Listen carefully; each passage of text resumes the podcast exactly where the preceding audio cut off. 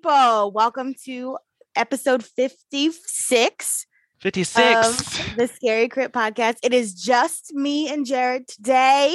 Uh, just us, just us, just between of us. us. You know how it goes. You guys know how it is. You love that the, the intimacy. It's just us, you know.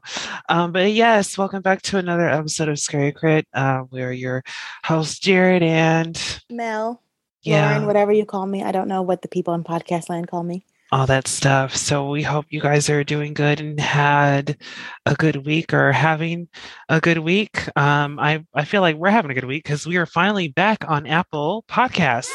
Yeah. Oh my gosh. that ordeal is finally over. Thank all the the universe and the things that exist. Thank the stars we're back. Yeah, it was it was a long time, y'all. It was a Like, long time. Mel Mel checked the thing and it said you have nine days until your password is available for and I was like, Like- nine days. But it went down to the hour. The day that we could change it, I logged on What and it's it like, say, you have five hours.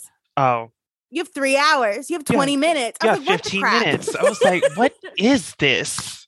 But yeah, so because it's a it's a it's not your personal account or my personal account, it made it it made it wait that long. So if we were trying to log into someone else's account, it could cancel out and all and all this other stuff. So Well, that's yeah, why. guys, it was it was kind of a lot, but we're back and we know that is I think that is our most preferred method of listening for you Yes, all. So we are so sorry about that, but we thank you for hanging on. We're back. We hope to get our numbers back up. Um, if we haven't, if you guys didn't see it already, we'll probably be spamming the stories and stuff for just like, you know, reminders like we're back. So listen on Apple because I know a lot of you missed our season premiere and that just really gutted us because it wasn't on Apple. But we're back now. And so you guys have a chance to get all caught up. Um, and then for today, I think we should just jump straight into it. You know, exactly. It, we, she knows. She knows. Roxanne Elizabeth Lamel Evans, get your shit together. Sit She- down. She can't. The excitement. It just. It just. Sit Took, down. it just took hold of her. Sit down. You're embarrassing me in front of my friends. I don't appreciate it. As it takes hold of us all. But yes, Roxy, we are going to now open the Negronomicon. Calling it over. Um, this That is time, my I need you to know of all the sound effects that recur in our episodes, that is my favorite one. really, Winifred. Of the recurring ones. Winifred, all day, every day. I love my sound effects. Last week was so much fun.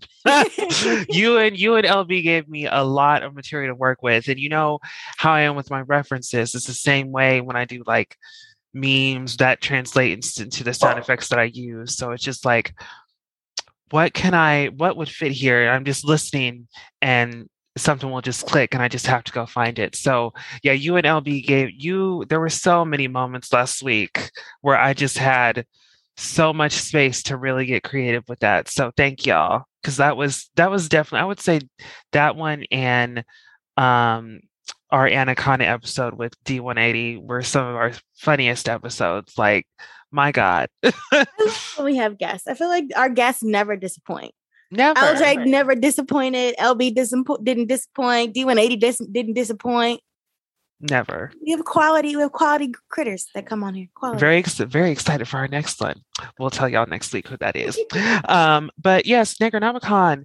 So um, on our first page for today, um, Mel and I actually had a little weekend excursion. Um, it was Saturday in the morning, about eleven, and Mel gave me a call. And what did you say? Well, because shouts out to Rico. So we Rico. talked about Rico in our very, very, very first season. Rico Rico. Probably in our very, very, very first episode, because Rico is the talented artist who designed our logo.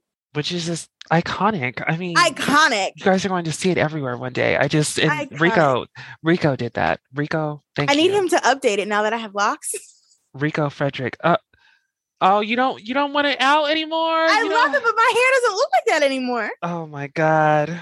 I don't want to update it, but I feel like I don't know. Anyways, that's a conversation for another day. But so Rico calls me up because he did the graphic design on an off Broadway show that was closing. That was their last episode. Uh, not not let last episode. That was their last showing. Yes. I don't know, theater words. Um and he couldn't go, so he was like, "It's horror. It's kind of in your wheelhouse. Do you and Jared maybe want to roll through?" So of course, we went to the Connolly Theater in the Lower East Side It was very lovely in there. and, and had a grand old time. So, Page 73 is this really cool production company that I'm so glad that I know about now. So, their mission is to give a playwright their first off Broadway show, which is super, super dope if you think about all of the people trying to get their start and all of the people that are trying to get their artwork made.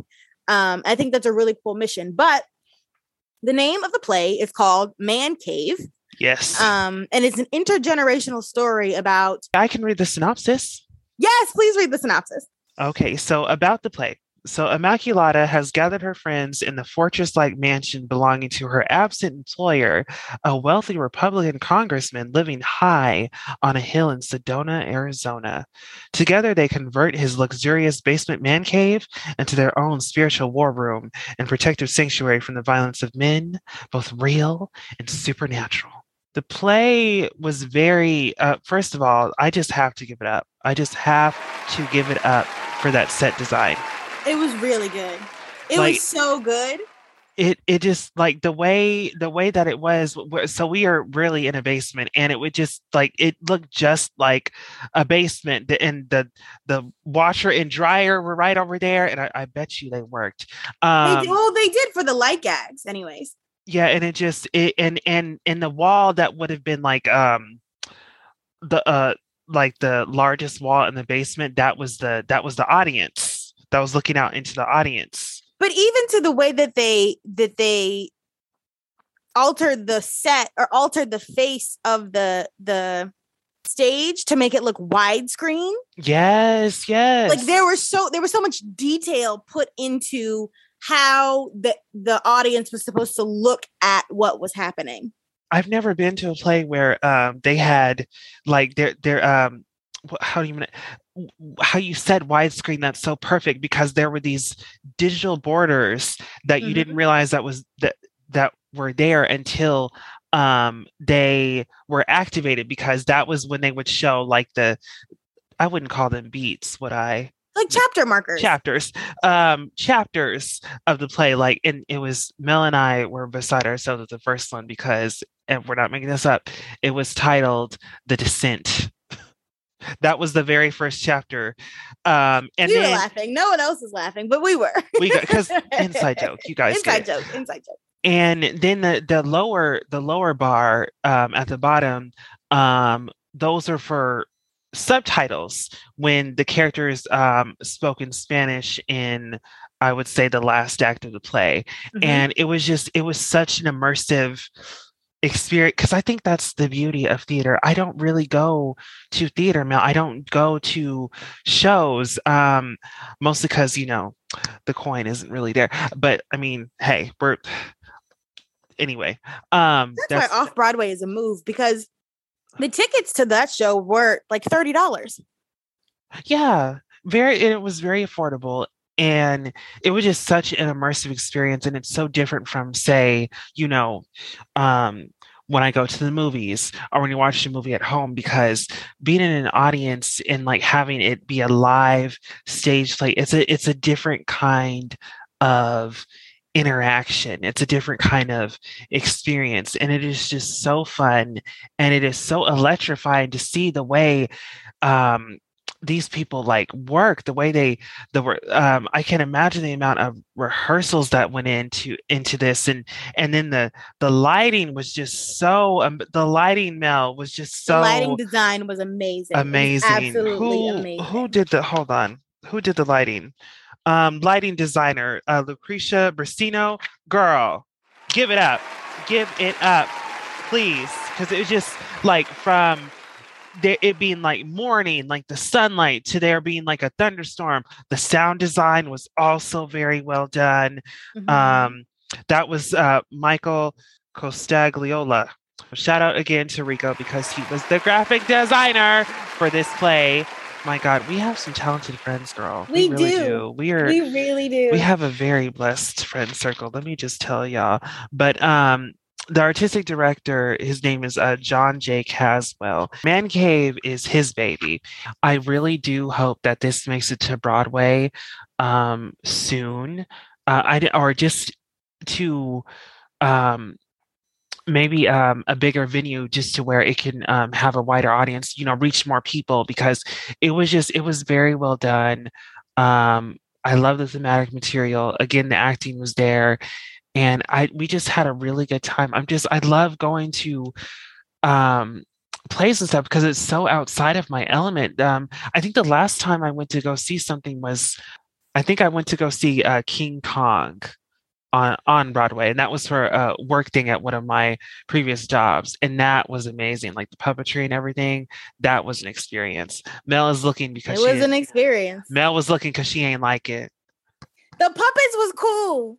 I, I keep telling everybody there was this moment of like EDM laser lights and it kept happening and I'm just like I don't know what this is about.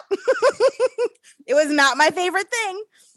So it's definitely so going to going to these um, experiences um, really makes you want to have more of them and really makes you want to um, go see more theater, especially when it's um, in like our wheelhouse of um, of horror or like uh, social themes.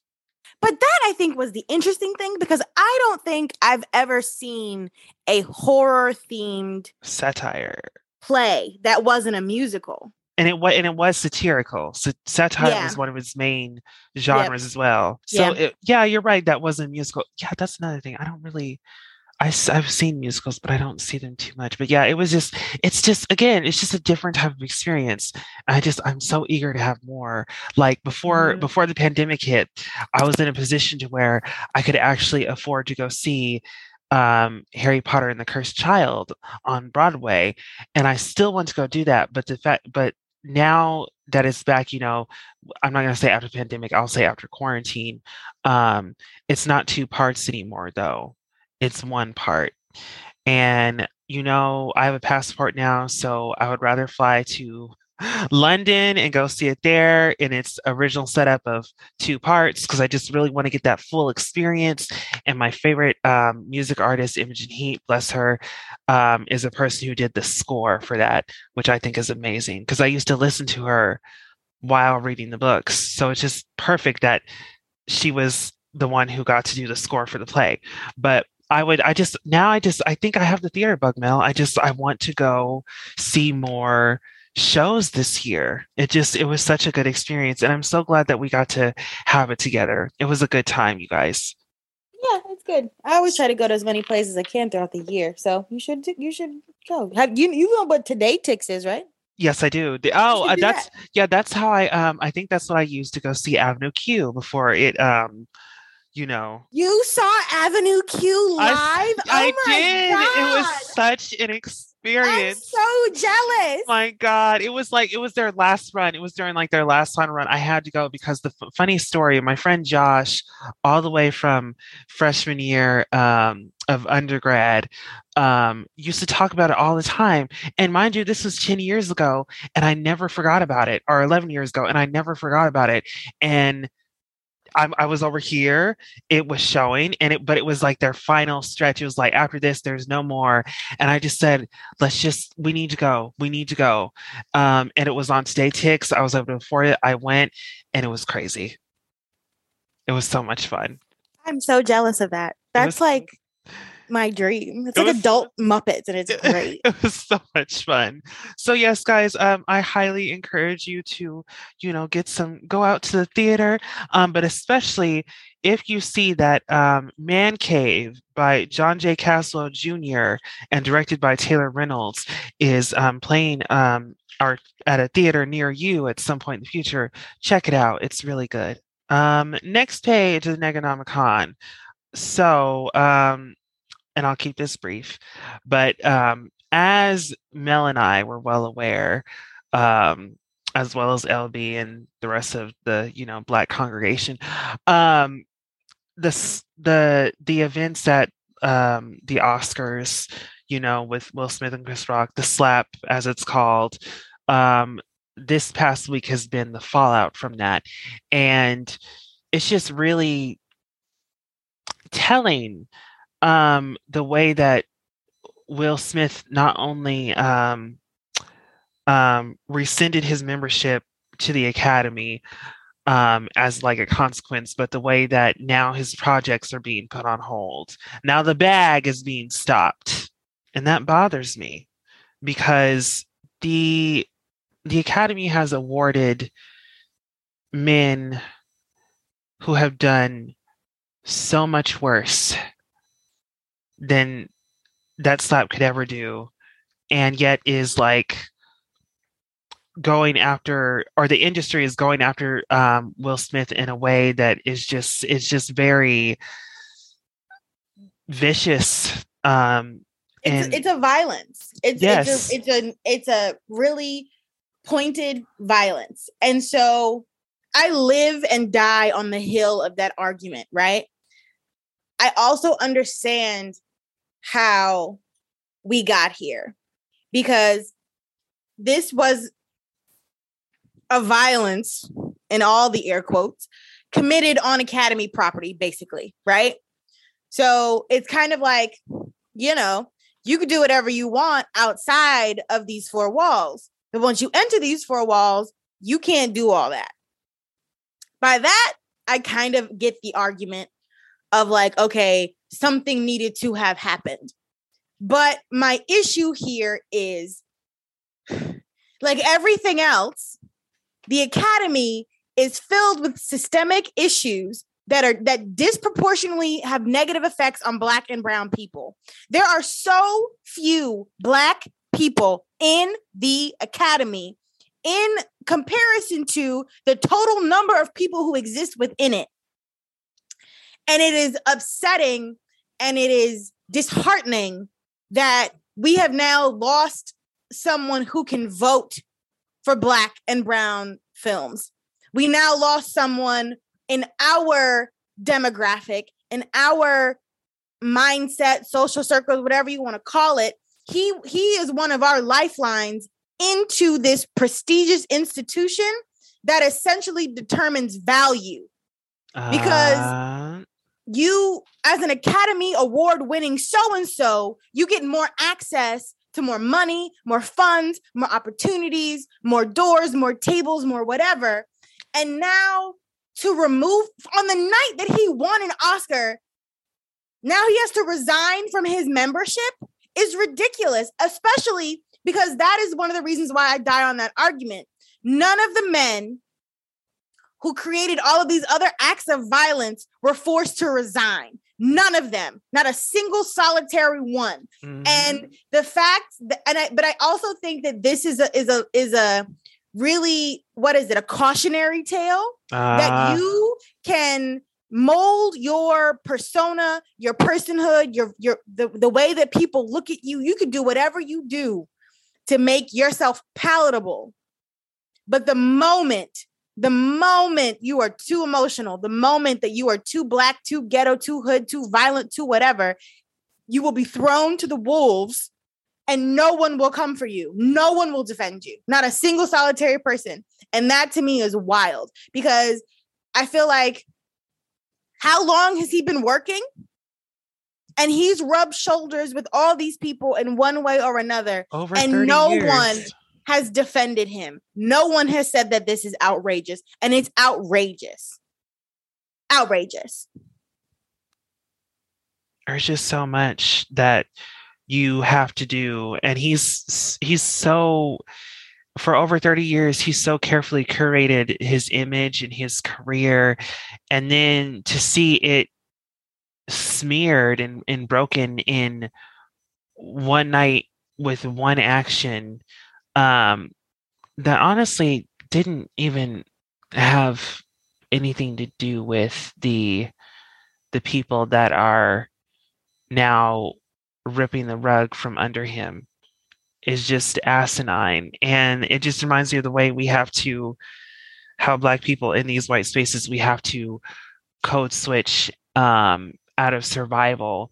And i'm reminded again of scandal with the character um, i call him papa pope but olivia pope's father and these talks that he's had with her where it's just like you have to be twice as good to get half of what they have. And just all of these things and just the uh i in his in his in his apology letter he had said that he is a work in progress. But we all are. I know. We all are. And and it's and you know today i was walking to to my house and there was a family it was a it was a woman I, what i assume was another family member and a daughter who must have been 12 or 13 who was clearly going through something because they was yelling and screaming and carrying on in the streets right? And you do what you do i'm looking i'm trying to be nosy but i, I caught myself and i'm like who am i to be a voyeur on someone's worst day right? Let me let me collect myself because i've been in that situation where i'm the one carrying on in the middle of the street. So it's unfortunate that on will smith's worst day was a national televised event. I know. Right? But the fact that there is no one here with grace that there is no one here with concern is is is upsetting and all and Which all of these freaking internet think pieces and op eds and opinions and this and that is is irrelevant. The point here, the, the the the saddest thing is on his worst day, they just let him. No one, I felt like no one cared for him in the, in the aftermath of what is happening, and Or- it's crazy. or or even uh Jada for that matter because you see the amount of misogynoir and um the way that she was being called out her name by um other comics. And it's just like this is where this is where this stemmed from. And also who is who's checking on Jada? Who's who's um who's also defending Jada? Because especially with the man who made a documentary about um the what black women's hair means to them But I could make a documentary tomorrow about frogs. And I'm still only going to learn but so much about what that is, about the species and the kinds and what they do and don't do and how they thrive. That does not make you an expert, nor does that make you have more compassion than you already have. Yes, it should, right? For Mhm. someone to spend their time and their money and their energy making a documentary, you should be invested in whatever it is that your subject matter is, that doesn't mean you will be. He is who he is, period. And there is no like, I feel like that's a false equivalency. Like, oh, you did this, so you should do that. I don't know this man. All I know is that he got slapped in the face for saying something he shouldn't have said. and it's it's just I it's just Yeah. I feel like it's all become entirely too much. Yeah they it's it's been blown out of proportion. Too much is going on. Like y'all are really dragging it out there. Um i really need netflix to cut it out and just resume production or whatever they were doing with that film he has over there. And then for bad boys 4 if y'all could just like resume like i just i just think y'all are i think y'all are dragging it. He he he rescinded his membership, which, as Mel just outlined, is a big loss in many different ways for the Academy, as well as for Black creatives and, and people of color creatives who are not only in the Academy, but looking to get in the Academy and also who look up to the Academy. It's just, there's just all across the board. This was a big, this is a big loss. And I'm interested to see the repercussions from that. And I want to know if that is as glaring as what they what they perceive um, his action to be on that stage. Like, do you, do the do the con- do the consequences that this is that this is inherently creating? Um, are they do they do they actually are they worthy of the of the offense This is why everyone needs an HR department. They need an HR department because who did this investigation? but but wouldn't wouldn't HR though like be on the academy side because that's what HR is there for. They need, I don't know. They need a third party. They need someone else. Because who did the investigation? You know what they need? They you need, need, a therapist. therapist. You know what you, you need? need a therapist. Will is seeing his. I wonder who they are seeing. Cause y'all need to talk to somebody. Not us. Not us. Not not on yeah, Twitter. not me. Not talk me. talk to your therapist because some of y'all need it. Um now moving on from that, um, our last page on Negronomicon um, is I just wanted to say a couple words about um, Jerrod Carmichael. Um, his special um, Rothaniel premiered uh, just this past week on HBO. Um, I will pre- preface this by saying um, before this past weekend, I wasn't too familiar with um, Jerrod. I did know of him, like the Carmichael show. I've heard about it, but I've never actually sat down and watched it or or watched his previous specials on HBO. Um, and I know that he also hosted um, SNL um, this past Saturday, and I really need to watch his opening monologue because I've heard nothing but great things. But I bring him up because um, it was about a one-hour special on HBO Max, and the what what the headline is, you know, is um, Jerrod Carmichael comes out as gay on his, uh, you know, new HBO special. And yes, that is important, and that is like the the center, the centerpiece. But I think the the core of the special was the fact that it didn't it didn't feel like a comedy special. It felt like a it felt like a therapy session. Um, and I think a lot In of what way? it was just so retrospective and introspective because the way Jerrod was using not only his time but his space on the stage there were just i think the best moments of this and there were so there and this happened so many times but it, which made it almost awkward because it was just so intimate i'm not used to seeing it because he was really letting us in where these moments where he would he would stop talking. He would not be looking at the audience but he would like look down or he would look away like very pensively and it would usually like kind of be like kind of folded up like i am now like like deep in thought or like almost embarrassed about um what he's saying or how he's saying it or like um allowing it like just like I don't want to call them awkward silences because I think they were very meaningful, even though they may have felt awkward because I'm just I'm not used to seeing that, and it probably would have been um, even more intense if I were in the actual audience during the taping of the special. But he just he would let his words and thoughts hang there and just like sit with them while also trying to find what he was saying next because he was talking about um, his his family um, particularly his his father, his brother, and the biggest was his mother, and his relationships with those three people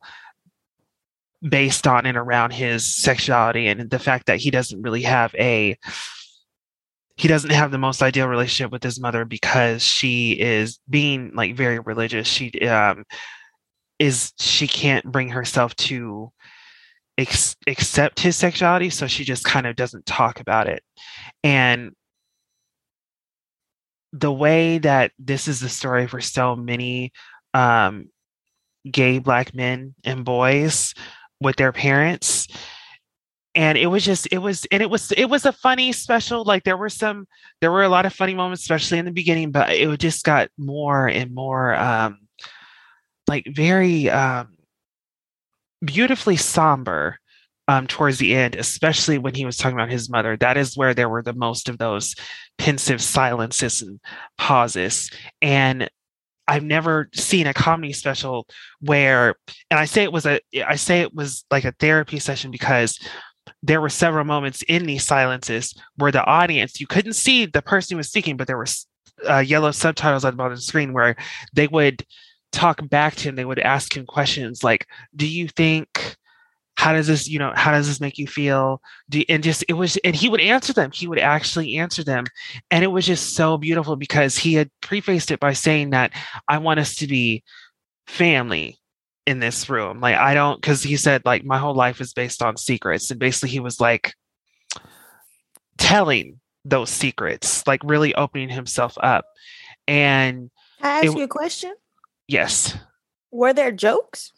Yes, there were jokes, Mel. There were several jokes. I know the way I I know the way and for those of you listening, I know the way that I'm talking about this makes it sound like there were no jokes or it wasn't funny. It was. He did his job very well. I'm just saying there was just this aspect that was permeated throughout that that really, like I said, was the core of it and just really made it stick out to me as more than just a comedy special because it was just so like it just it, you really feel like you're in the room with him and you're like you're not you're not just laughing along you're listening. You're like you're actually listening and you're listening to understand him because it, it sounds like he he wants to be understood and he's just like really opening up himself in this way to be understood. Um and like and it, it the audience really did feel like family because there was like um a moment where he was talking about like his interest in um men where it seemed like some black women in the audience were on his neck um but then it would switch to like offering support and words of encouragement. And it's just it's just and it really felt like there was really this family aspect to it too. And i really do hope that um Jerrod is able to talk with his mom because um I think he's spoken to her like at length about it, but he ha- he hadn't spoken to her like he was speaking in this special about it. But he did say this is something she's going to see. So I I really wish the best for him and his relationship with his mom as well as his um, brother and his father. Um, but the way that the special was shot was so well done. Um, I didn't know this, but Bo um, Burnham um, directed it um, and he also edited it and the the camera work was very like the lighting because the whole audience is like doused in this this really um beautiful deep blue light to where you can't really see their faces. You see their silhouettes, and you can see, like, when the camera's close enough, you can see a little bit of their faces. But since it's focusing on Jerrod and the audience is in the background, even when it goes back to him, it's like the faces kind of fade out. So the audience could be anyone, which just adds to the you know like the intimacy and also the music it was like very um jazz and piano centered and it was snowing i think they filmed this of course during winter in new york um and it it reminded me of christmas but like that you know that that that that sad somber serious aspect of christmas you know um that's what it gave me and it was just guys it's such a beautiful special I'm, i haven't seen comedy or, or a special this moving since um i watched um Whoopi Goldberg's uh, 20th anniversary, like back to Broadway special. I don't remember the character's name. I'm sorry, you all, but um, it is the the last act in uh, Whoopi's uh, back to what Broadway special, the 20th anniversary one. Uh, you all can find it on YouTube under um, the title um, Whoopi, a lesson for everyone. And yeah, I just I haven't seen like such poignant stand up since this segment of Whoopi special, and it's just it just really makes you think. And I I really appreciated his vulnerability. Um, and I love his first name, Nathaniel, because Jerrod is actually his middle name. Um, and it's just it it's just such a good special, you guys. So um, from me to you, I highly recommend it. And uh, Jerrod, thank you so much for um, your vulnerability and being so open with us, and um, you know, embracing this aspect of yourself in this next chapter of your life. And um, I really do hope um, things with your mother uh, your relationship with her improves. Okay, and that was the Negronomicon. Um, Mel, it is funny though. I swear, just watch it. It's it. It was funny. He is funny. didn't- I didn't mean to be an asshole, but it just like because from your description, it sounded like a like a I don't know, like a meet the artist or like a like an unplugged situation, and not necessarily like a stand up. An unplugged situation. I didn't think about it like that. It's just I don't know. You gotta you gotta watch it. Maybe you'll come up with your own opinion. But I just I think it is worth of you. It just I was watching this morning. I finished it shortly before recording. It was just very good. Um, yeah, it's it's on HBO Max. is available. You guys should check it out. Uh, just shout out to director of the photography, who's just Sam Levy. Just eh, visual treats, very well done. Okay, visual treats. Just it was just, it's just so beautiful. Just I just love how they're the way it communicates the emotion. Anyway, um, now for the crit. This week we are um dipping into uh our friends over at D180 uh, did one of his works uh, just recently. They they did it from 2017.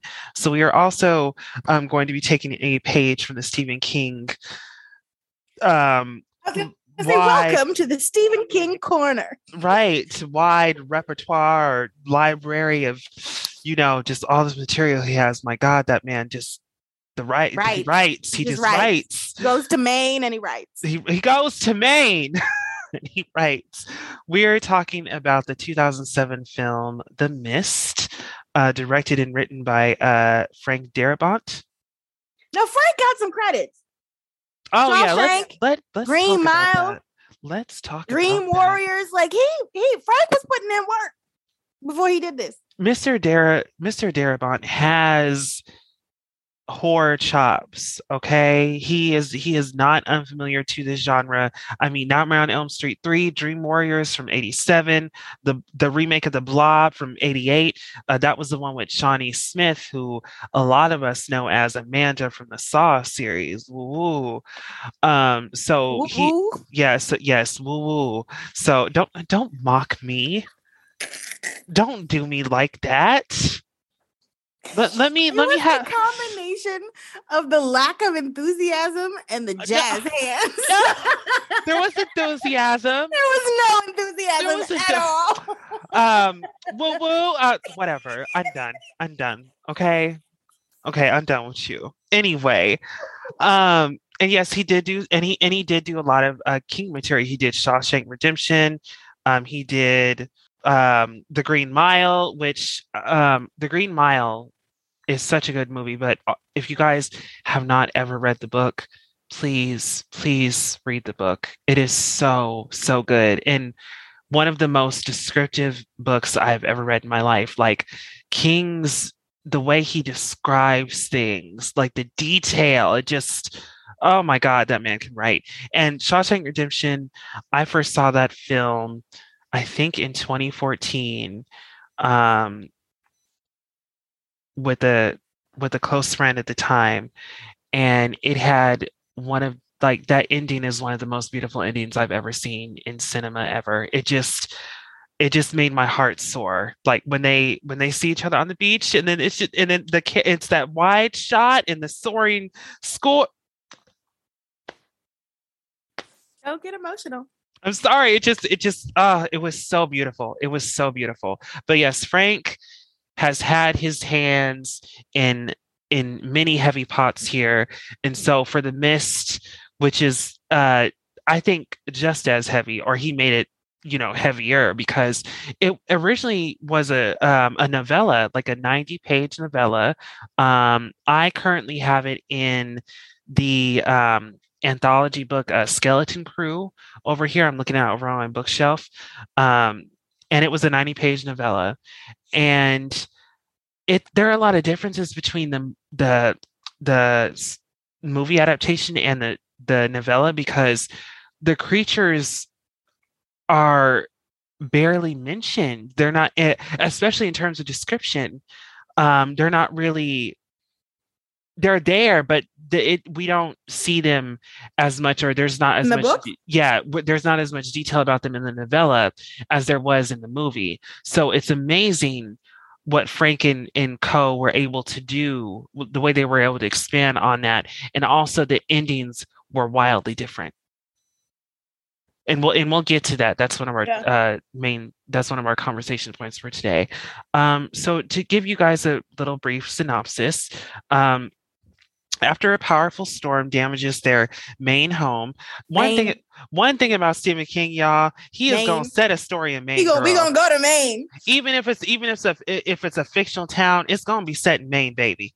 So Maine. I got to give it up for him because I always struggle with like location as a writer like especially because it's like do do i make a fictional town and a pl- in a place that is real? Or do i or do i just set it in some place i know?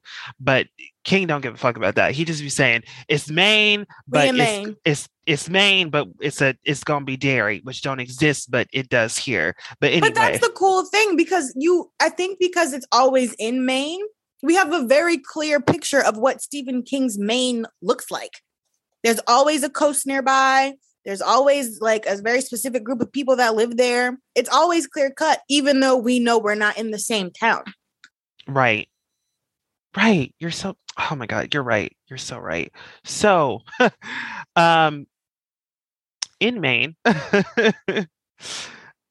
damages their uh, uh, after a powerful storm damages their main home. David Drayton, uh, played by Thomas Jane, who you guys will know from Deep Blue Sea. He played the uh, male protagonist in that. And his young son head into town to gather food and supplies.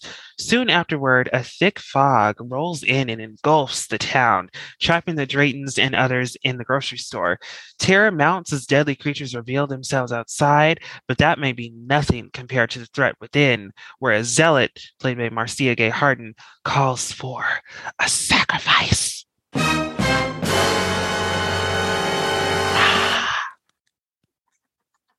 Where is your enthusiasm?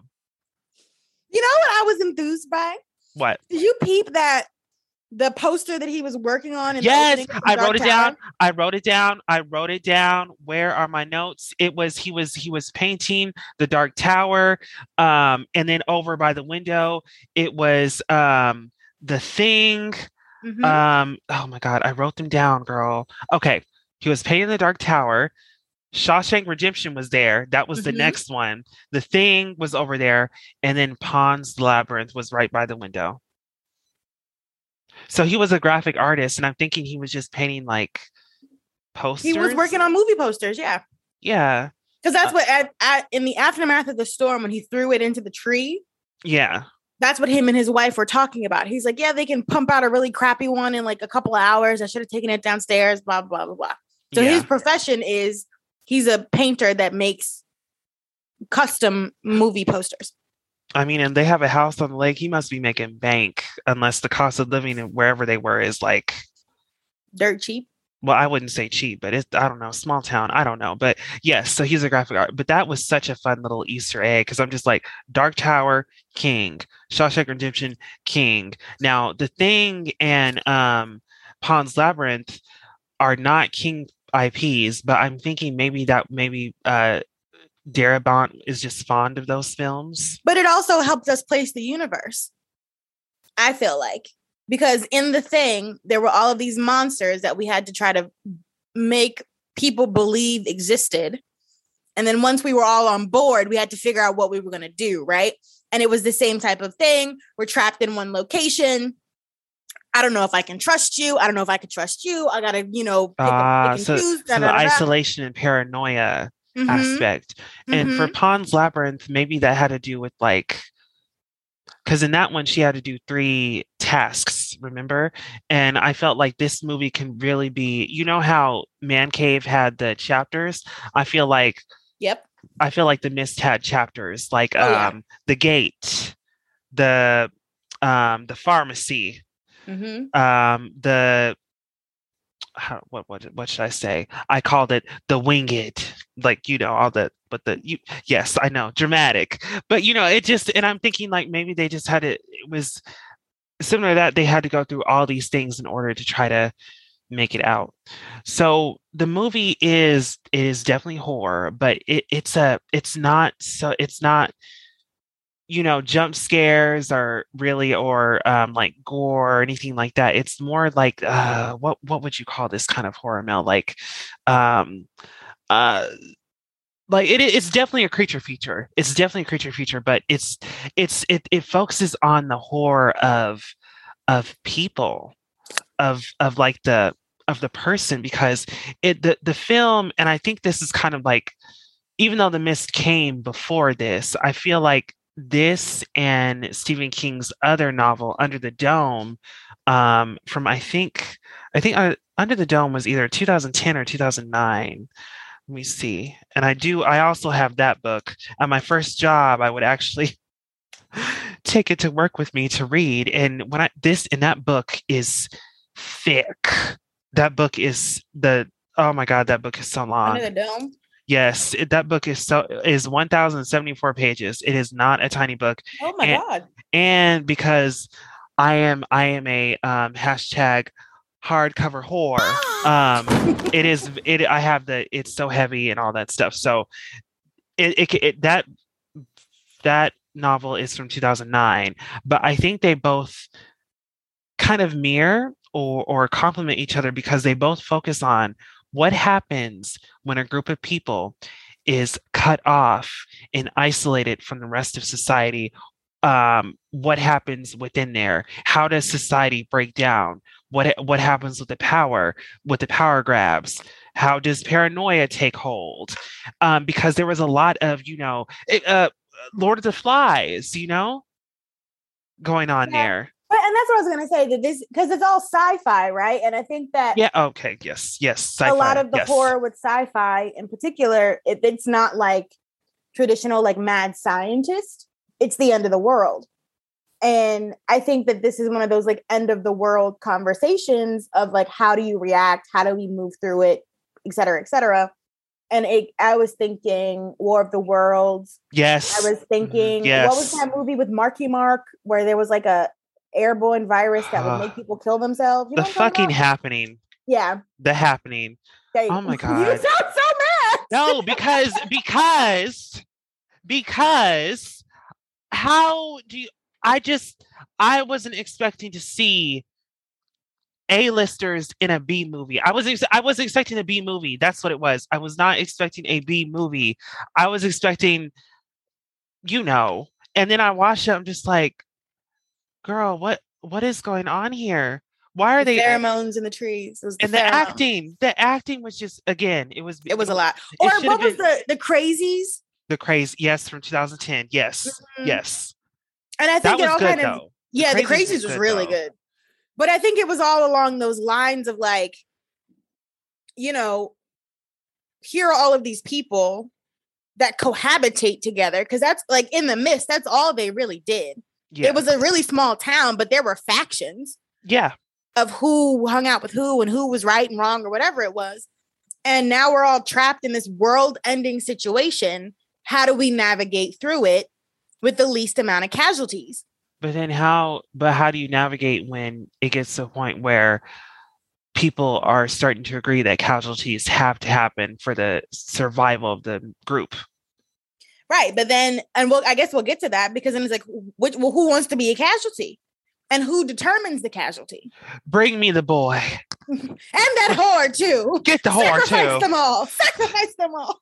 expiation mel expiation oh my god uh this aside from like ve- being very unsettling and just like disturbing on a lot of levels because you get to see like the the the dark underbelly of humanity like this the or the dark side of like what happens when rules and and societal norms break down and there's this disgusting power grab and just how it reminds me of that line all monsters are human Mhm.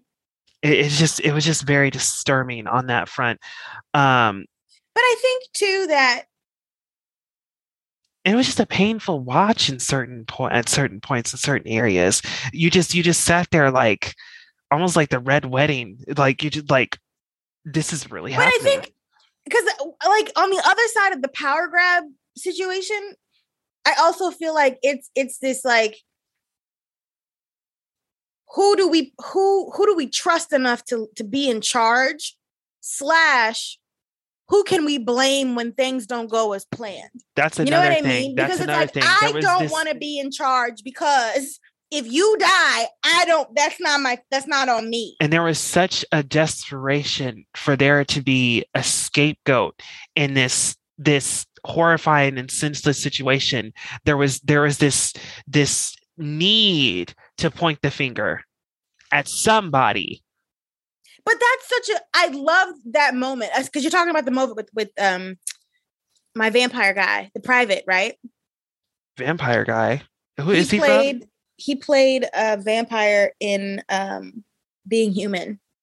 It was this BBC show. Oh. Really good. Is But- it what? Wait, BBC. Is he English? Yeah. Oh my Okay. god, I would have never known. It happens all the time. Reminds me when I found out Christian Bale was an American. It's like, girl, what? What? What? Why are you talking like that? um, but I, think that that's a that's a because it happens all the time, right? And you could go back to like the First World War, and people would do that. yeah, Private Jessup. That's what you're talking about. Played by Mhm. Sam uh, Witwer. But okay, so before we get into the the story and the meanings and the metaphors, I forgot how stacked this cast is. Oh yeah. Like, like insane, insane. I always forget that Andre Braugher has done other things besides Brooklyn Nine Nine that I have seen him in, and I'm like, oh yes, he was in this too. he oh, yeah. was. He oh, definitely yeah. was. We And then Laurie s- Holden, Yeah, Laurie Holden. Marcia Gray. Harden, Thomas Jane. Like this was Toby Jones, and then what's my guy from um Shawshank? William Sadler. That's why he looked familiar. I Mhm. knew I knew him from so mu- many movies, but one was trying to stick out my memory, and it just couldn't. And that's why, and Shawshank was referenced at the beginning too. That was a dead giveaway. Um, we also had Melissa McBride in here, um, who would you know a lot of you all may know her from The Walking Dead. Um, That's what I was gonna say because it was Jeffrey DeMunn and Laurie Holden and um Juan Gabriel. They all went on to do The Walking Dead. oh, that's great, isn't it? It's Mhm. great. So yeah, the cast was stacked, and I think they did a phenomenal job of carrying their weight because something that I love about The Mist is how, and that's what makes it such a jarring watch, is how real the characters feel, and I. I I think that also has to do with the the fact that it's kind of like a small town. There's kind of like this kind of um, everybody knows everyone. Yeah. Um, everybody's But like on a first name thing that's so basis. cool, because the the extras in this were used so so smartly, and that's not the word I want, but it was so the way that yes, thank you. Okay. Okay. the way that the extras were used was so intentional because it was like this core group of extras became a part of the cast.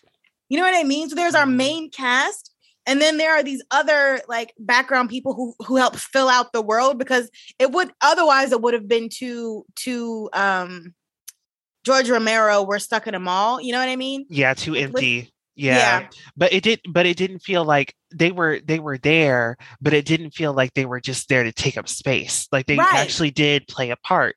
Yes, and they moved the world and they helped change things around because when when um what is her name? I am terrible with names. Miss Carmody started gaining more power. You could see it visually A because more people would shift over to that direction of wherever she was at. Yeah, he was yeah, he uh wow. Uh David was saying like um by this time in the morning or in a couple hours she's gonna have four more and she's gonna Yep. keep growing and growing and we gotta get the fuck out of here. Yep. Yep. And it was so good because even the the butcher, the guy that worked at the, the Oh, grocery man. store, he's Oh, such man. a pivotal extra to me Oh because of like his stature and the way that he was doing like the devil. so good. So good. yeah so this the way the way the movie handled the extras with intention was very smart very clever um especially towards the the climax of the film because it's just like um these people aren't just background characters they're not just day players mel No. And I cared about everybody. yeah Like because in each moment where we left the store or where the barrier was broken, I was like, oh my God, who are we gonna lose?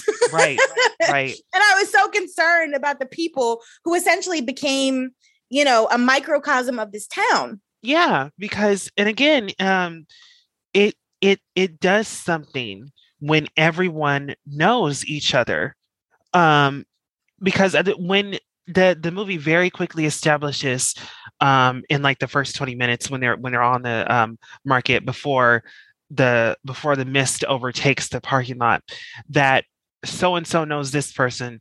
Everybody's like on a first name basis. There oh there's there's um the the teacher who taught me when i was my son's age. Like she's still there. Then it, it makes it that much harder when things start to break down. It's just like i don't know who you are anymore i Yeah. don't recognize you Yep. like would the butcher have had normally stabbed um private jessup three times before um helping carry him to the belly of the beast because evil does what mel It Evil dies tonight. tonight. this is the best like recurring joke we have i think in our arsenal it's just It will I- never die. it will never die Never die. uh, Um, so where where do we even begin um oh i know i know i want to be and i don't think i put this in the outline but i want to start with the way i want to start with um frank's direction but really um how it was the film the how it was filmed because the way this film was shot I hate it. oh fuck I hate. I see what he was trying to do. oh damn understand that he was trying to make it like a documentary, right? Because some of it I appreciate because some of the angles and the way in which we position the camera makes you feel like you are one of the survivors in the grocery store with the Motley crew. That I feel. But then there are these other moments where we cut out and it's like it's movie time and we have these really standard shots happen and I'm just like what is going on? oh and like the oh. zoom ins and zoom outs and i can't it was it like- was a lot You didn't like it because it lot. wasn't consistent. It would keep switching. it was moving around just do Okay. one thing if you want it to be like a documentary make it be like a documentary don't be coming back and forth and back and forth and in and out and in and out you know i hate a half step and i feel like he was half stepping and i was mad about and it stepped on. See, that's why I'm glad we're friends because you we we get to see things in different ways and really like kind of um expand the other person's like view of that. So I I actually didn't even think of it as documented the, the way that you the, those shots that I really I didn't I wasn't thinking about them as a documentary, but they they did seem familiar to me because they just seemed like the camera was acting as like it's really like kind of putting us if if not inside the character right next to them. Mm-hmm. Because especially and this is established so beautifully once we enter the supermarket because the camera will do this thing where it will zoom in on who is speaking right?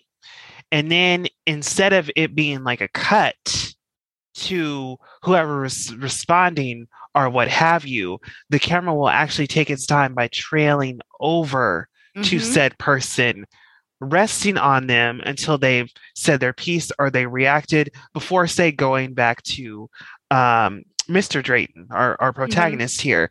Um, and it was just the way that it would like zoom in and focus and pull out and then go over here, as well as like follow our characters.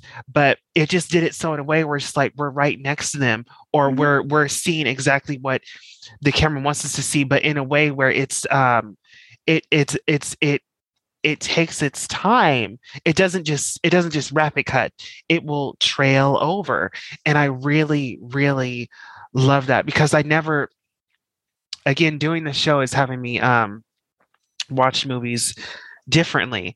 Um and so watching this again i didn't i wasn't paying attention to that. And i think also being on set and you know getting to know jesse um it's just it's different now when you see it from that angle. And i'm watching it and saying like oh so oh so i wonder if this is what they meant by doing this. Like because I, I i mean i wasn't really interested in like dp stuff you know or angles and stuff like yeah but now it's just i would say in in in recent years it's really it's really become like um, a focus of mine. I I, I um, either do actively or subconsciously and watch the movie, and I just really love the way Frank, um, or or um, or working with you know the DP, the way they set these things up um with the with the static shots or the you know the ones where it felt like a traditional movie i think they really used those a lot when it was uh the, during the creature action Mhm. um and it, and it made it feel you know like uh, especially if you saw this in the theater when it came out it makes it feel you know like um standard movie fare which is fine but i just think that that that by doing this that thing with the camera um it's just it creates this kind of um intimacy where it's almost trying to create like a, a kinship with the viewer which again the way that is working in tandem with the with the narrative fact that um everybody in this small town knows one another Yeah. like it, it's trying it's like it's trying to tie the audience in with them Would and i think and i think for the most part it part it worked So, something else to keep in mind too about the cinematography. So, um, Frank directed an episode of The Shield, ah and when Michael he went to make Chiklis, right? movie, is that his name? michael Yes. chiklis yes He, Michael Chiklis produced it and starred in it. Yep. yes yep So when he was trying to make this, he liked the way in which the team, the camera crew on the Shield filmed the Shield. So the, ah he, he asked them if they would make this movie with him, and that's what happened. so I think that that might be another disconnect for me visually, because you can get away with things doing episodic television that you can't necessarily get away with, quote unquote, in film. uh-huh So it's not a bad thing, right? It's just that it wasn't. Sometimes what I expected the camera to do is not what the camera did, and I had to reconcile with how I felt about it. You know what I mean? So I might want. I'm probably gonna watch it again to to look in the ways in which all like all of the, the ways in which the camera moves and cuts and does other things just to see. Um, I also haven't watched The Shield in forever. uh-huh So I might go watch that again too, just to see the similarities in in the two projects. Yeah. It's just I just think it was really good camera work because it's um a, a really and another really good example of it again is towards the beginning of the movie where um the the mist begins to um come. It starts when the alarms blare and that's just such a interesting um but also very frightening thing about small small towns is when there that emergency alarm goes off it literally like freezes time it's like everybody stops what they're doing gets like the same confused or worried or on edge look on their face and like looks at to see what is happening. And so when the mist starts coming that's when we see um, dan miller played by uh, jeffrey demunn um, running in and he's you know like the his nose is bloody and everything but the camera it's it's following him but it will like zoom in on him and pull out but then zoom in um and like it's following him as he is making his way in the storm uh, in- in the storm in the storm. it's the part where he's like um some, I'm sorry. I like- something in the mist something in the mist took john lee. Da-da-da-da. i'm kidding. But yeah where he's like something in the mist something in the mist took john lee. Again small town things because john lee like the first and what is probably the middle name or that's maybe the whole first name. John lee is such a small town name but yeah um But I think that that's because this whole, and I think it's also because of what I'm reading, right? But it gives me Europe during World War One, World War Two vibes of when the alarms would blare because the bombs were coming yeah they're under siege and everyone had to run in for shelter. yeah And when you are in that environment, what do you think about? You think about John Lee. Where's John? Where's Amy? Where's Ben? You don't think about the space. You know what I mean? You don't you don't think about what's happening to the people. You think about the people. you think so that about I yes appreciated yes the- when they zoomed in on his face because that's what you would be if you lived in that town. That is what your question would be. Oh my God, what happened to you? Why is your nose bleeding? I mean, did you what's and you saw on? and you saw the way everybody reacted once they um saw his face, like where once he got close enough to see the blood on his face, uh-huh, everybody uh-huh. reacted immediately, like this this recoil of shock, like what is going on? Something is not right. And it Yep. just makes me think that by having this set in a small town where there's kind of like that kinship of um, familiarity, what would this movie have looked like if this were shot, say, at um, a CVS in Manhattan? Like Cloverfield. Huh. But but that only focused that really only was from the vantage point of four people. Right. But whenever they g- entered into a crowd of other people, Oh, you're right. You're right. You're right. it was right. still them four, and then they went on about their business. You're There right. was no sense of there's no sense of Are you okay? community at large, right? Is, are you okay? Is um, because what- now they they come on my side of the fence. You being here threatens my survival. Y'all got to go. somebody would have got shot. Yeah, and they were all looting the stores and shit. You right. You right. You right. Okay. Okay. I like how you said that. But yeah, it's just again having it be like this this contained set, but also um this small scale like of, of having it be like a small town. It's it reminds me of arachnophobia, how even though the family was new, everyone else knew everyone. Like everyone had Mhm. the same doctor, you know. And so everybody's gonna know something's amiss when people start dropping like flies. hmm hmm So, But so then there's also this sense of of comfortability in all of this unknown because you have the characters, just like the guy, um, Ollie. Ollie, when when Mrs. Carmody started being crazy in the beginning, he was like, "For those of you who don't live here, this is who she is as a person, right?" so it's like there are these there are these characters They put you up on speed. that that we can rely on to act a certain way. Because I think that was the other turning point Tropes. when when Jim started following even Mrs. Mrs. Evangelical Death, Death, Brimfire, and Brimstone. That was a really big turning point. I feel like for a lot of the for for our core group of people, because that's not who Jim was. So when we have a person who is steadfast in a way that then completely changes their behavior because they are afraid, now we all have something else to fear. fear broke that man down completely to the point where Mm-hmm. he became an entirely different person. Different person. like Jim became I mean he was already like a contrarian and like you know making stuff worse from from being the one who egged the egged on the gate being opened from being the one who turned on all the floodlights um during all the with the with the bugs and I like saw, the okay, I saw that. That was weird, right? Like that was crazy. I don't think he because I mean to to to his to his defense, he did not realize what was going on with the lights. He didn't real because he wasn't at the front. He didn't realize that that's what was attracting them. He was just trying to. He thought he was helping. That's the thing. That was Jim's whole thing. He thought that he was helping, and the last and the three times that he tried to help, everything went to shit. The Yeah. gate, the lights, the, pharmacy. It did, and the, and the, it was the pharmacy when he got to see the creatures like and up in head- his face. head on and almost Uh-huh. died. Was this Mhm. close to death?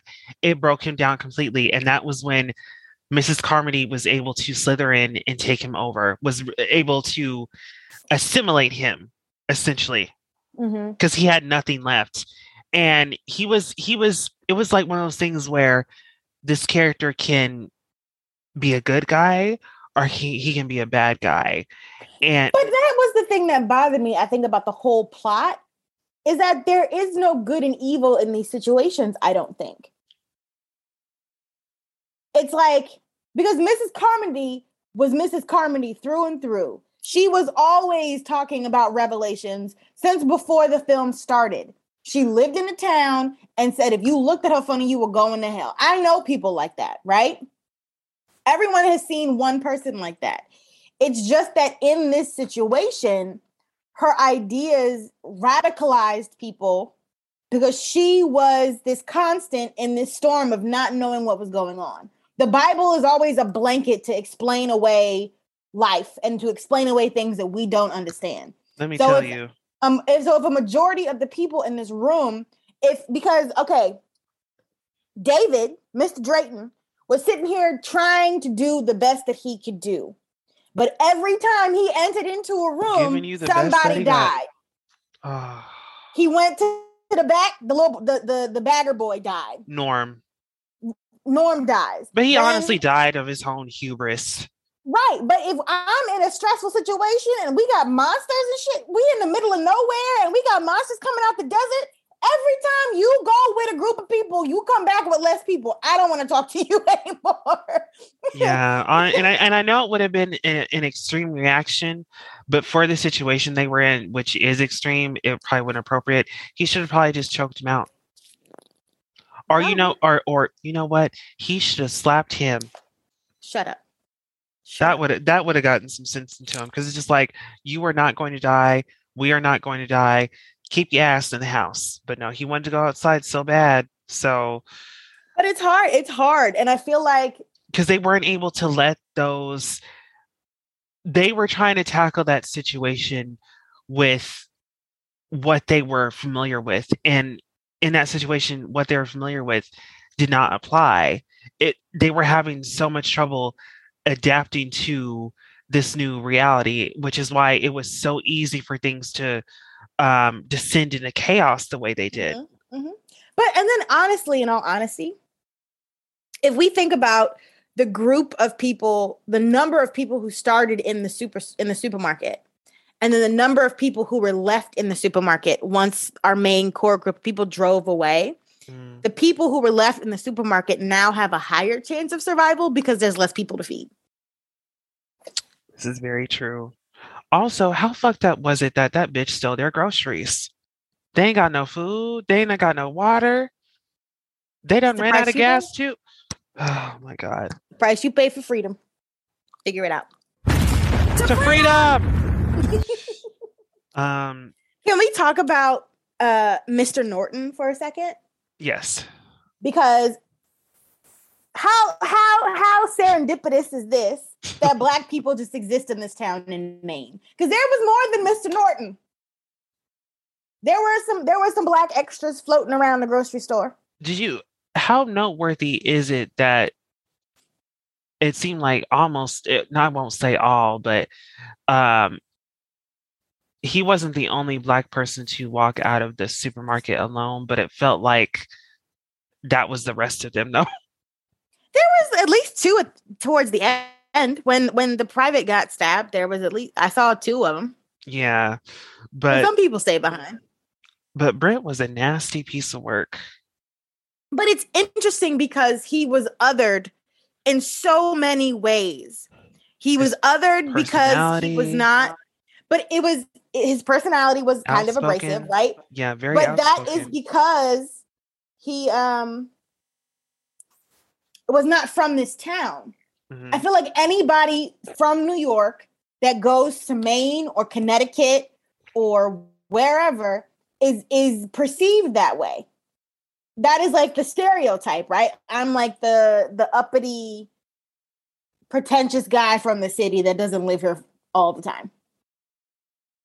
With my expensive car and my lake house or whatever. I don't know. Wasn't there a But- conversation during some characters about that? About some, was it about David or somebody about like um basically, you know, they thought that when the He tentacles thought- happened.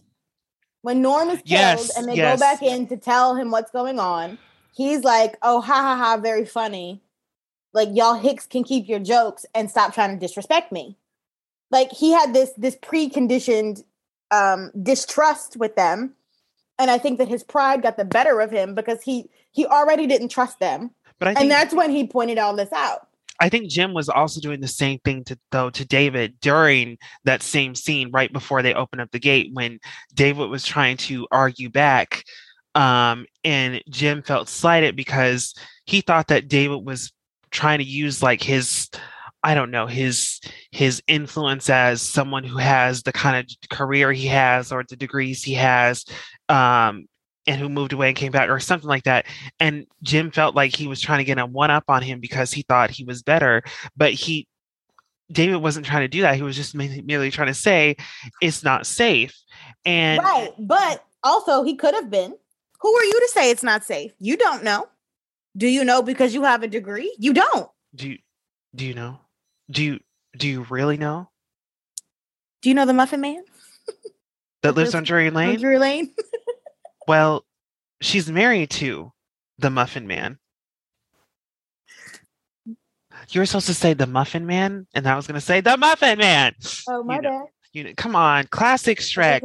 I was also thinking of uh, Whitney's interview with Diane. Do you really know? Thank you. Anyway, I think that that goes back into the politics of living in this small town because you know I think that these are are slights that would normally just kind of be let go. You know what I mean? Like, oh, that's just because like the whole thing with the tree was so funny. How the tree fell on the boathouse and he went over for the information and then they drove into town together. And then the little boy was like, Yeah, his tree fell on our boathouse. like there's so Even- much tension there Yeah, already. even when David was like, "So uh, I don't know if you saw, but uh, your tree like kind of flattened my boathouse," and um, oh my god, wow, names. And Brent is like, "What about it?" like, and like, and so like, I saw so what? I went and then it's it was also I remember the first time watching it when it's revealed that like they got into a fight and he sued him and lost and like. Yeah, yeah. all this So other stuff because now that plays into background. right They and got, that they plays got, into they got history. They got beef. and it plays into everything else that's going on because not um, not only am I a black man in this small town that I'm not from, I'm a lawyer who sued one of the, who was in in in um fisticuffs with one of the most prominent people in this town. And then as a lawyer, I sued him and lost. And you think you gonna try it again? No, not today. Not today. Yeah. So I'm not like, you know, and it's it's interesting all of the reactions that we get to see after the fact. Mhm. that play into how we got to where we got. because it, it was the power play there were it seemed to be there were three key players in that. It was gonna it was david as a protagonist it was gonna be brent and then it was uh, mrs carmody.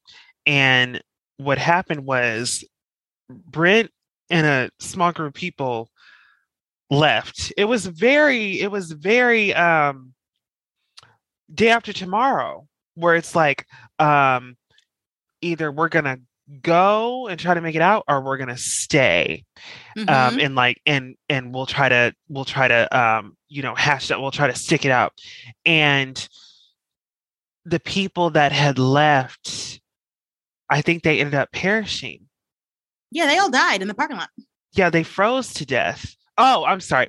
We're, I'm, st- I'm still talking about day after tomorrow Oh, yeah, they froze. yeah they they froze to death it was like it was that police officer right who was also Yeah. black who went and like they ended up freezing to death and even though they were they almost died as well but the people in the library made it but this is like the inverse where or the reverse where it's like you feel again like you feel like you have to leave to survive Mm-hmm. um when it but it's also like or should we stay where we think it's safer and so when he when brent and his crew left and were never seen or heard from again which is very interesting that we did not see brent again we ne- we Because he died. Didn't it? It just assumed that he died because that other guy got split in half. yeah he got bisected uh which was another great scene what is up with us watching movies where rope burn is like a a feature I don't know. like first it was First it was they- the first it was the descent with Rebecca, and then now it was um uh the mist with uh David and everybody else who was trying to hang on to that rope. That was a crazy scene. Yeah. Yeah. Um but yeah, so he when when Brent left, I felt like there was a shift. The the axis of power it shifted because with him gone, that gave Mrs. Carmody more of a a leg up. You know, You know how they say in, in politics you divide the vote? Mm. With him leaving, he, they, there wasn't a division of vote anymore. And did you see how Mrs. Carmody didn't even try to stop him? Why would I? Get out. Less, there's less mouths to feed. Please leave. Oh, What would she have said? Um, sacrifice yourself in the name of our Lord and Savior. Thank you. Just pennies in the jar. Pennies in the Uh, jar. so yeah, and the movie, yeah, we he has never seen or heard from again. Um, and in terms of black characters, uh, I would say him and the um, MP were probably the most significant.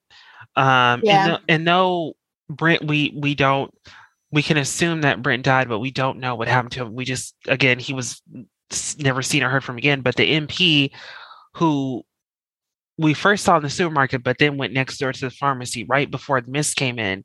Um, we actually do see him back in the pharmacy with the spider creatures. Um, and that and that oh, go ahead, go ahead. and that was also the scene where it was revealed that um, the army had something to do with the mist. Yeah, well, that, that it was confirmed. I think Yeah. anytime you see a lot of tr- like army trucks leaving an area, they've always done something wrong. because he was saying um it was it was our fault it was our fault fault i'm sorry and then y'all know how that scene goes if you don't i don't want to spoil it for you but um if you have arachnophobia Don't watch it. be still But can we also like to talk about the creatures for just a moment? oh yeah let's yes There were only four. The bugs with the sting, the stinger bugs, the dragon the or- dragon bat thing, yeah the spiders. Oh, I'm sorry, there were five. The big one, if you want to, if, if you think that the big ones were were different, there's five. so okay so uh, the the the crab creature um that got um i think that Oh, got the six. The, oh, the te- no five because the big one of the big ones at the end had tentacles and i think that was the same one though from the gate from the beginning. Right. I honestly think that was hit. Yeah, because yeah, and and there was that there was that one, the crab creature that got, I think, both that biker guy and then um, Private Ollie. Jessup. Um, oh, it also got Ollie too. I didn't realize Mhm. that. And um, the spiders, the yeah, and then the um the the the scorpion, the winged scorpions, because they did you notice their tails looked a lot like a Mhm. scorpion's? Mhm. I, I just noticed that when I was watching. That's what she said. That was the Bible verse she said. Go back and listen to. I don't remember what the Bible verse was, but it was said something about scorpions in it. and then the uh like the bat dragon creatures. So yeah, so the movie, the creature design, I think was really, um, it was really like it it it was a great way to visually show how insane things had gotten because I couldn't get over the creature's eyes. Like they seemed very like zany, like with the with the how they looked spiraled. Um, like you can really you can see this um very clearly um with I think the spiders and like the uh, they're not hornets, but uh, the hornet creatures. Like their eyes, they just seem very And like Yeah, they did. A, I mean, I, I'm not going to say they did a good job though, because the CGI was terrible. It was terrible. it. It didn't age well, y'all. It was terrible because the fact that after they cut off that tentacle, the practical tentacle looked so good. The one that was like flopping around. Yeah, yeah. And they went immediately yeah. back to this terrible CGI. Like, why did we do this? I mean, look at look at the part when uh, the large tentacle tears apart the dog food. It was terrible. The CGI did not age well. It did. No, it didn't. Poor guys. and I, you know, I hate bad CGI. Like we could have avoided all of this. but the movie was still very good. Um, you know, in spite of that, um, I would say the the the best part with the CGI was probably with the uh, I think the spider scene. I think I, That was because of the practical effects, not because of the CGI. I uh Like the webbing, the well, no, I guess the part where the spiders like burst out of his chest was cool. his back, Everywhere. his neck, his back, yeah, everywhere. Um, and the way the creatures were, because you know you had the giant crab-like creature which bisected people. You had the tentacle, the tentacles which um could were sentient in a way where they could also um like devour. They could they didn't only squeeze, but they it's still like they had like those sharp spikes, but they also looked like it had like a mouth running Yeah. the Running the of length it. of it. Mhm. That's how it ate the dog food, and yeah, it just, it was very yeah, uh, and um the the way the um the hornets. Uh, I'm just gonna nickname them hornets. Uh, towards the end, you saw that they built nests yeah. like like wasp nests and that were Mhm. being birthed. So that's how they reproduced and and with the uh the dragon like bat creatures they ate the hornets as like food that as that that was their food source. There's like a system here and they seem to swarm around that gargantuan creature uh towards the end. Yeah. um, so I'm wondering if like it, it's it's a weird like they have the creatures seem to have like an ecosystem with each other because they're from with the with the mist they're from uh it's from an alternate dimension they said and they said they it, it was like a window or a door and they they're working on like this project. The, the the novella does a better job of explaining it than the movie does but they kept the they they kept the window open too long. They weren't able to close it and that's what caused the mist to um have them to come over into you know the real world. And it was just very interesting you know the way the movie based these creatures kind of in realism in a way because the way you know how moths are attracted to light they did the same thing with the hornets and how spiders um will um Lay eggs and do all that. wrap their wrap their prey yeah. in webs and i i really love the way that the web the webbing um was acidic how they shot it that as was like a cool. that was Yeah. a really that was a really and it burned through his skin and it was Yeah, like a whole thing. that was so sad to me because they went there for his brother who was suffering from like first degree burns when they were trying to because he was being stupid. I'm sorry. That was dumb. when they were trying, when they were trying to you defeat the you kind of deserve to die because you lit yourself on fire. That And his- you, he was being ridiculous. and his brother died from like blood loss because it, it it must have it must have hit a major artery in his leg. This uh, and that's the only explanation I can think of when it when it cut through, and he just died. Now to leave him there, and then um, was it revealed shortly after they made it back that um his brother didn't survive his burns? yeah, he died through the night or something. The guy, Yeah. the main character, went to sleep and then we he woke up and he was dead. So yeah, it's just and it's just like damn, they went over there for nothing. What the yeah, it, there's just a lot. Uh, so But and that goes back into what I was saying. the hopelessness of it all. how it's not outside of the, the realm of possibilities that Mrs. Carmody amassed a bunch of people. We told you, or she told you, not to go out there. And you said you was gonna do that anyway. And look what happened. Death, destruction. She said, "It it's death out there." And you and you done found it. And now here we are. And I'm just like, so it's it's it's like you know, I think consistency in this case is is kind of the key. And if you keep consistently showing that th- the plans and the ideas that you have don't come to fruition, and they didn't, the end of this movie proves that you he had no follow through. You just had an idea and you had no idea how to execute it. Damn, you gonna read him like that?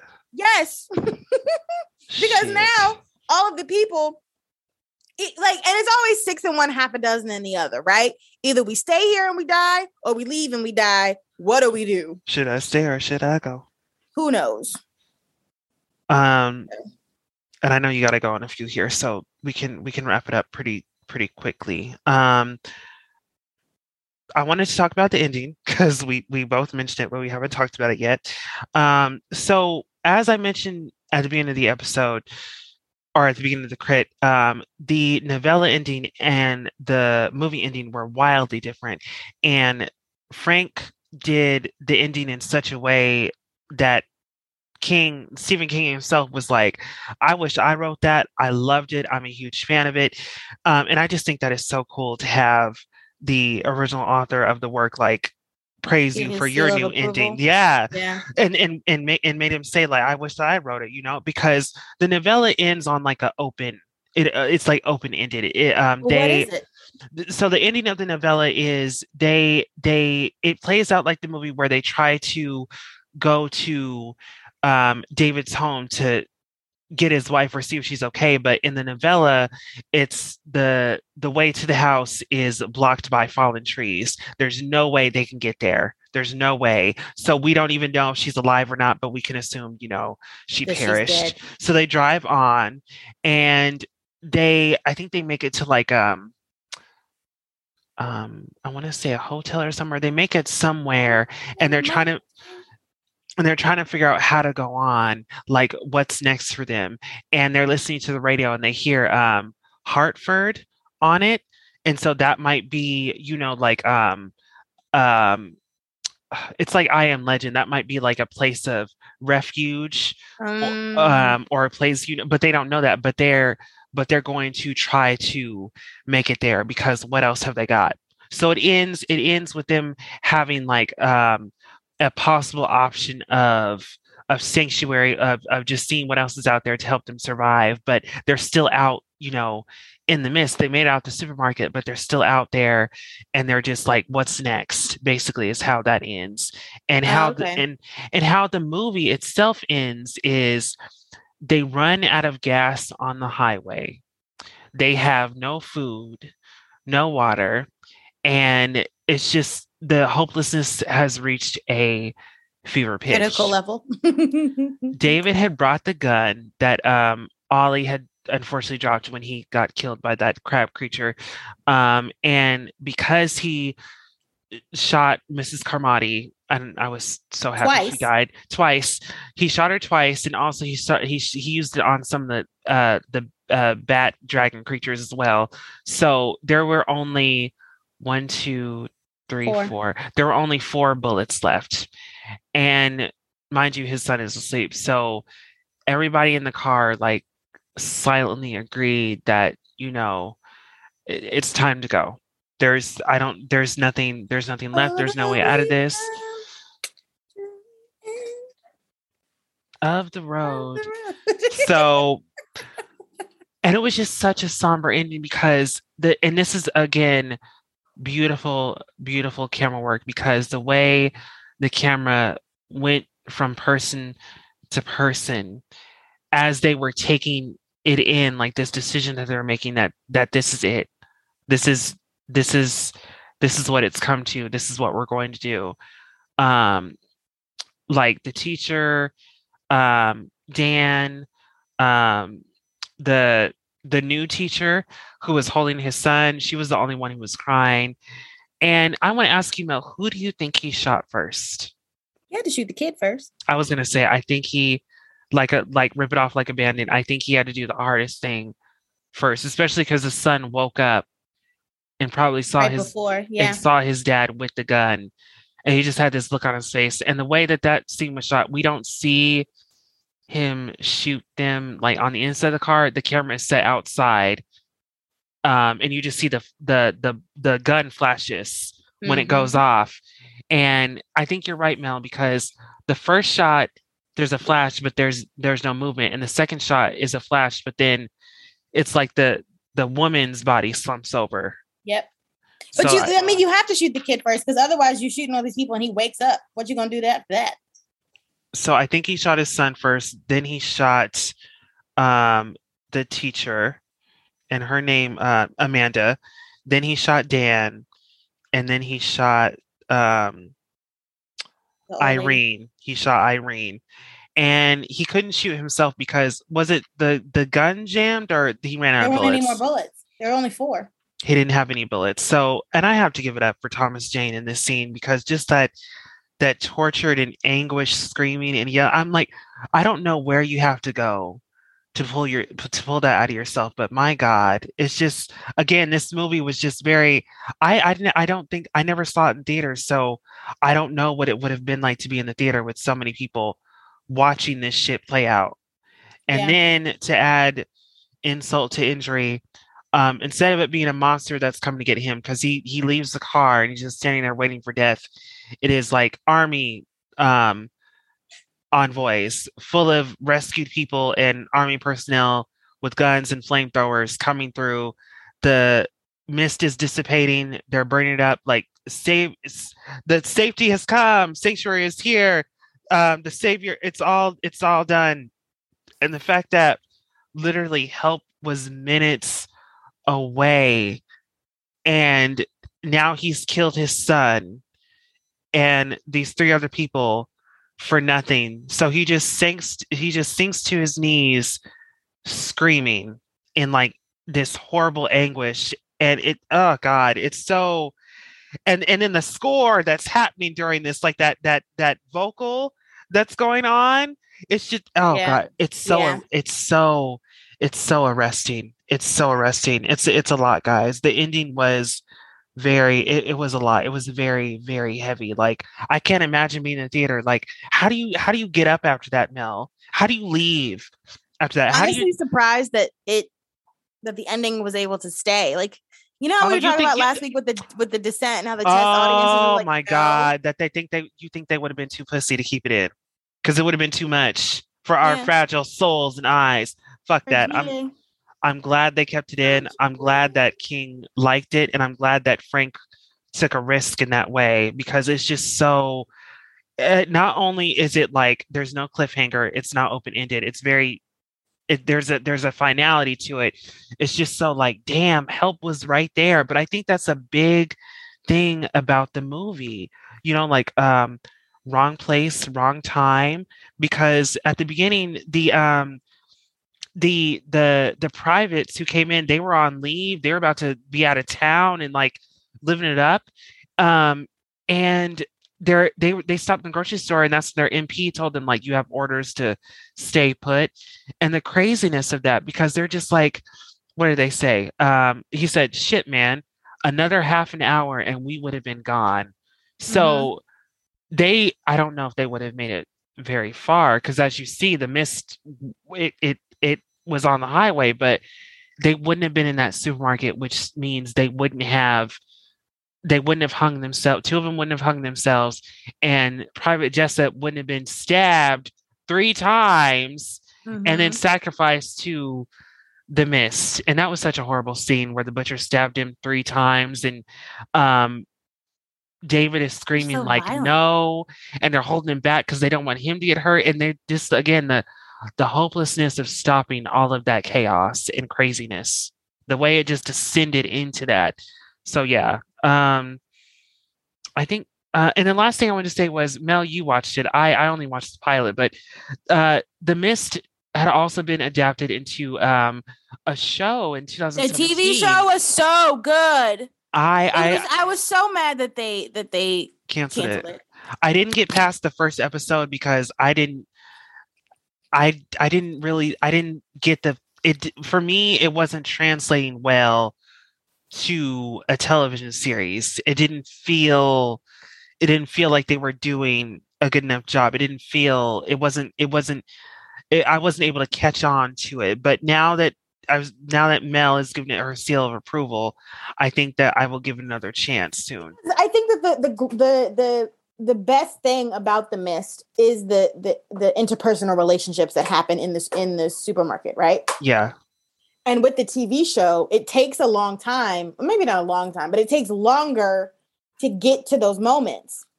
And it's kind of George Romero esque because they're stuck in a mall. But once we get into, you know, deception, who's who's betraying who, it gets a lot more interesting. And then it gets back to the core of the the film that we kind of know and love and expect to happen. Okay. So yeah, I'm gonna have to check that out. But yeah, guys, The Mist is a very well done, uh, very good horror movie. Um, it is it is definitely like, you know, sci-fi horror.